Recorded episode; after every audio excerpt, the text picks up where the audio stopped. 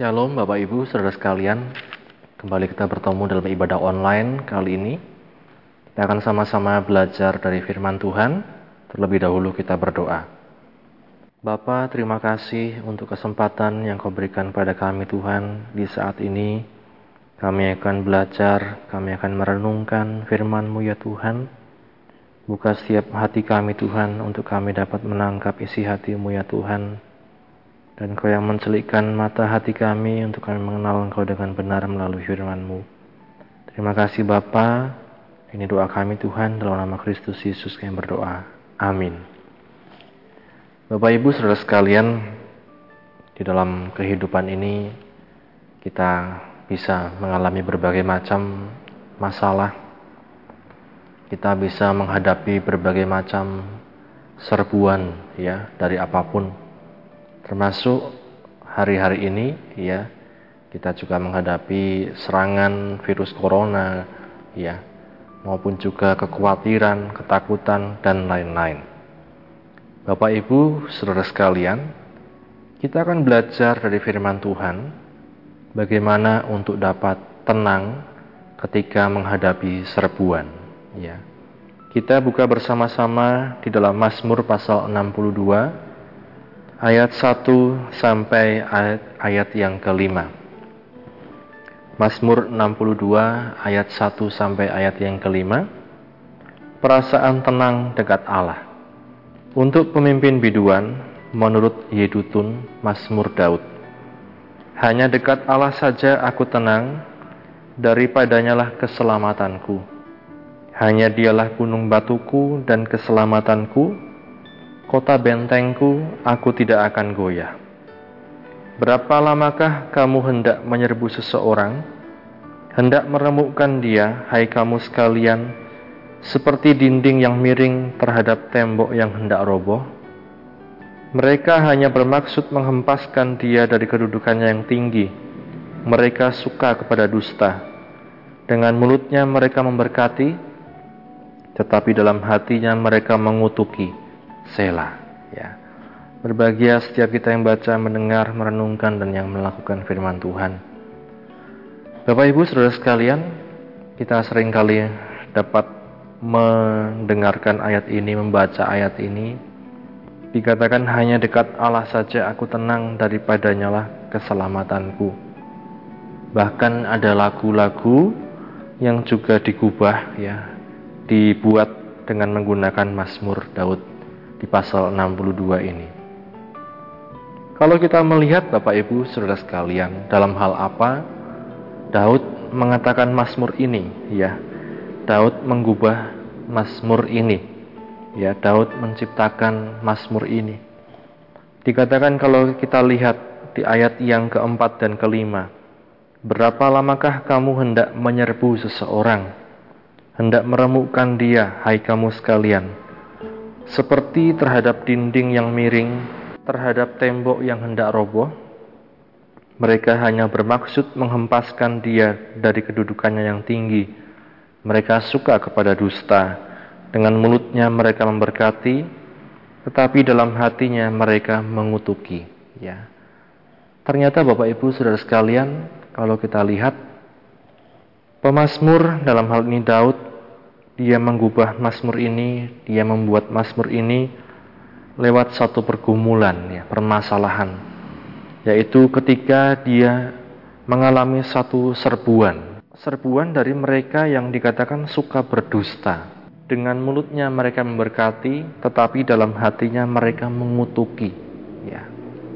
Ini Bapak Ibu yang dihadapi oleh seorang Daud, ya seorang Daud yang disukai banyak orang, yang dapat mengubah lagu-lagu, mazmur, dan lain-lain. Ternyata kita melihat ketika dia berjalan di dalam kebenaran, ada orang-orang yang berusaha untuk menjatuhkan Daud ini. Ya. Dikatakan bahkan diserbu, ya berapa lama kamu hendak menyerbu seseorang, hendak meremukkan dia. Ya. Lewat apa dikatakan? Lewat perkataan dusta, lewat satu fitnah, lewat satu kemunafikan ya. Di depan memberkati tetapi di belakang mengutuki. Ini yang dihadapi Daud Bapak Ibu Saudara sekalian. Bagaimana Daud menghadapi ini semua? Dikatakan di ayat yang kedua dan tiga tadi. Hanya dekat Allah saja aku tenang, daripadanya lah keselamatanku.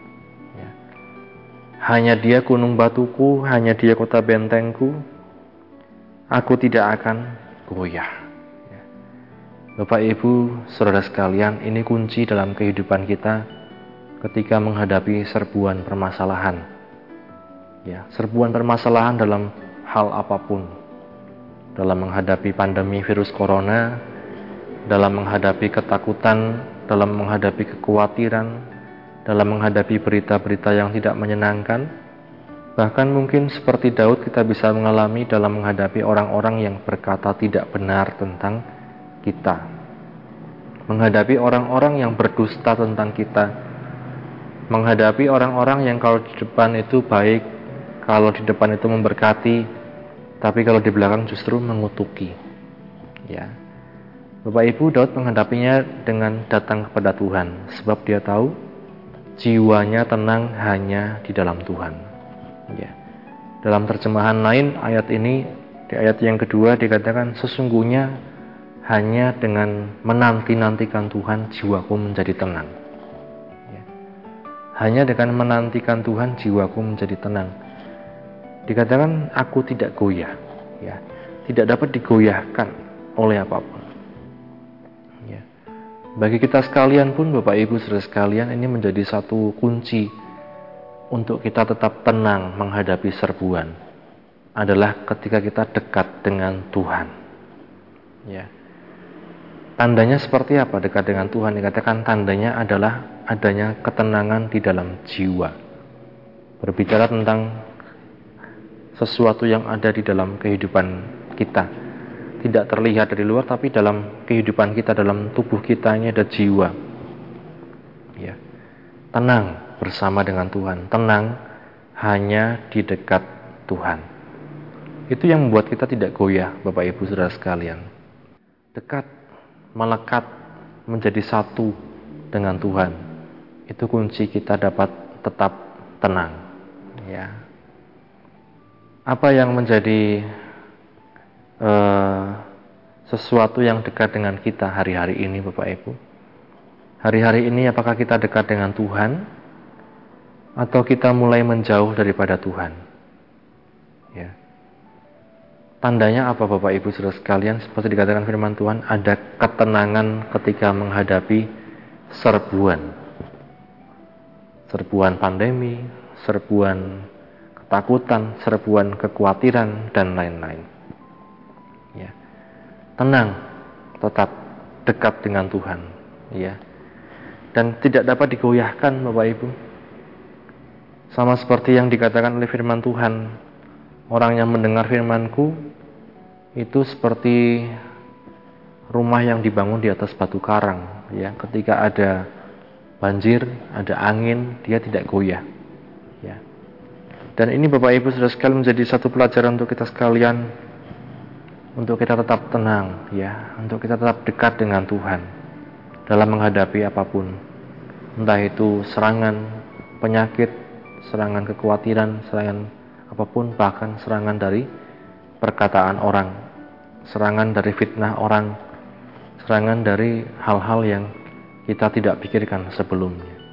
Inilah kunci kemenangan kita menghadapinya. Kita menang bukan karena kita membalas orang lain. Kita menang karena kita tetap tenang ketika menghadapi serbuan-serbuan itu. Kita tetap serahkan kepada Tuhan, ya. 1 Petrus 5 ayat 7 sampai ayat yang ke-9. Serahkanlah segala kekhawatiranmu kepada Tuhan, sebab Ia yang memelihara kamu. Sadarlah dan berjaga-jagalah. Lawanmu si iblis berjalan keliling sama seperti singa yang mengaum-aum dan mencari orang yang dapat ditelannya. Lawanlah dia dengan iman yang teguh, sebab kamu tahu bahwa semua saudaramu di seluruh dunia menanggung penderitaan yang sama. Ini Bapak Ibu. Dikatakan, serahkanlah segala kekhawatiranmu kepada Tuhan. Ya. Serahkan Sebab lawanmu si iblis dikatakan berjalan seperti singa yang mengaum-aum untuk mencari orang yang dapat ditelannya. Ditelan dengan cara bagaimana? Ditelan lewat kekhawatiran, ditelan lewat ketakutan, ditelan lewat ketidakpercayaan kepada firman Tuhan. Ya. Terus sebabnya firman Tuhan katakan serahkan segala kekhawatiranmu kepada Tuhan. Caranya dengan apa? Adakan satu waktu untuk dekat dengan Tuhan, tetap tenang. Itu kunci ketenangan benar-benar. Jiwa kita bisa tenang. Adakah hari-hari ini Bapak Ibu yang sulit tidur karena memikirkan masalah? Sulit untuk berdamai dengan diri sendiri karena sesuatu hal, entah itu permasalahan, perkataan orang lain atau apa pun. Pernahkah kita mendengar Tuhan berkata, "Serahkan padaku." Ya, biar aku yang bertindak, ya. Itu yang bisa kita dengarkan ketika kita dekat dengan Tuhan. Mengandalkan Tuhan, mengadakan satu waktu khusus dengan Tuhan. Ya, Bapak Ibu, saudara sekalian, apa pun yang menjadi masalah kita, ketakutan, kekhawatiran, bahkan serbuan-serbuan entah seperti apa pun, serangan-serangan seperti apa pun, mari kita andalkan Tuhan. Ya, mari kita dekat dengan Tuhan. Sesungguhnya jiwa kita tidak dapat diisi dengan apa pun, tidak dapat ditenangkan oleh apa pun selain oleh Tuhan. Kita mau mungkin dengarkan lagu-lagu kita mau mungkin nonton film-film, kita mau nonton drama Korea atau apa pun main game, main ini main itu Bapak Ibu tidak ada yang bisa membuat kita tenang. Ya. Tapi hanya dengan Tuhan. Ya, andakan waktu khusus dengan Tuhan. Bisa kapan pun, saat pagi hari, siang hari, sore hari, malam hari, tengah malam, dini hari, adakan waktu dengan Tuhan. Ya, Seringkali bahkan kita dapat mendengar Tuhan memanggil kita untuk bersekutu dengan Dia.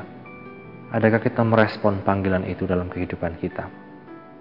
Karenanya Bapak Ibu Saudara sekalian, hanya dekat Allah saja aku tenang. Biarlah ini menjadi pegangan dalam hidup kita dan kita alami dalam kehidupan kita hari lepas hari, termasuk saat kita menghadapi berbagai macam serbuan, serangan dari si jahat. Amin firman Tuhan, sama-sama kita berdoa. Bapak terima kasih untuk firman-Mu ya Tuhan, mengingatkan setiap kami Tuhan, hanya dekat Allah saja kami tenang Tuhan. Saat kami menghadapi berbagai macam serbuan, menghadapi kekhawatiran, ketakutan, permasalahan dalam hidup, fitnah ya dan lain-lain, hanya dekat Engkau kami tenang Tuhan. Karena Engkaulah sumber Tuhan, ketenangan kami, Engkaulah sumber sukacita, Engkaulah sumber damai sejahtera dalam kehidupan kami. Ajar kami untuk menyerahkan segala kekhawatiran kami kepadamu ya Tuhan. Untuk kami terus maju di dalam Engkau Tuhan, mengandalkan Engkau dalam segala hal. Memberkati setiap jemaatmu Tuhan, dalam tiap pergumulan mereka, permasalahan, atau apa pun yang mereka alami Tuhan, biarlah Engkau yang selalu memberikan ketenangan Tuhan, kemenangan dalam hidup mereka. Terima kasih Bapa, kami sudah terima firman-Mu. Dalam nama Kristus Yesus kami berdoa mengucap syukur. Haleluya. Amin. Puji Tuhan, terima kasih. Tuhan memberkati kita sekalian.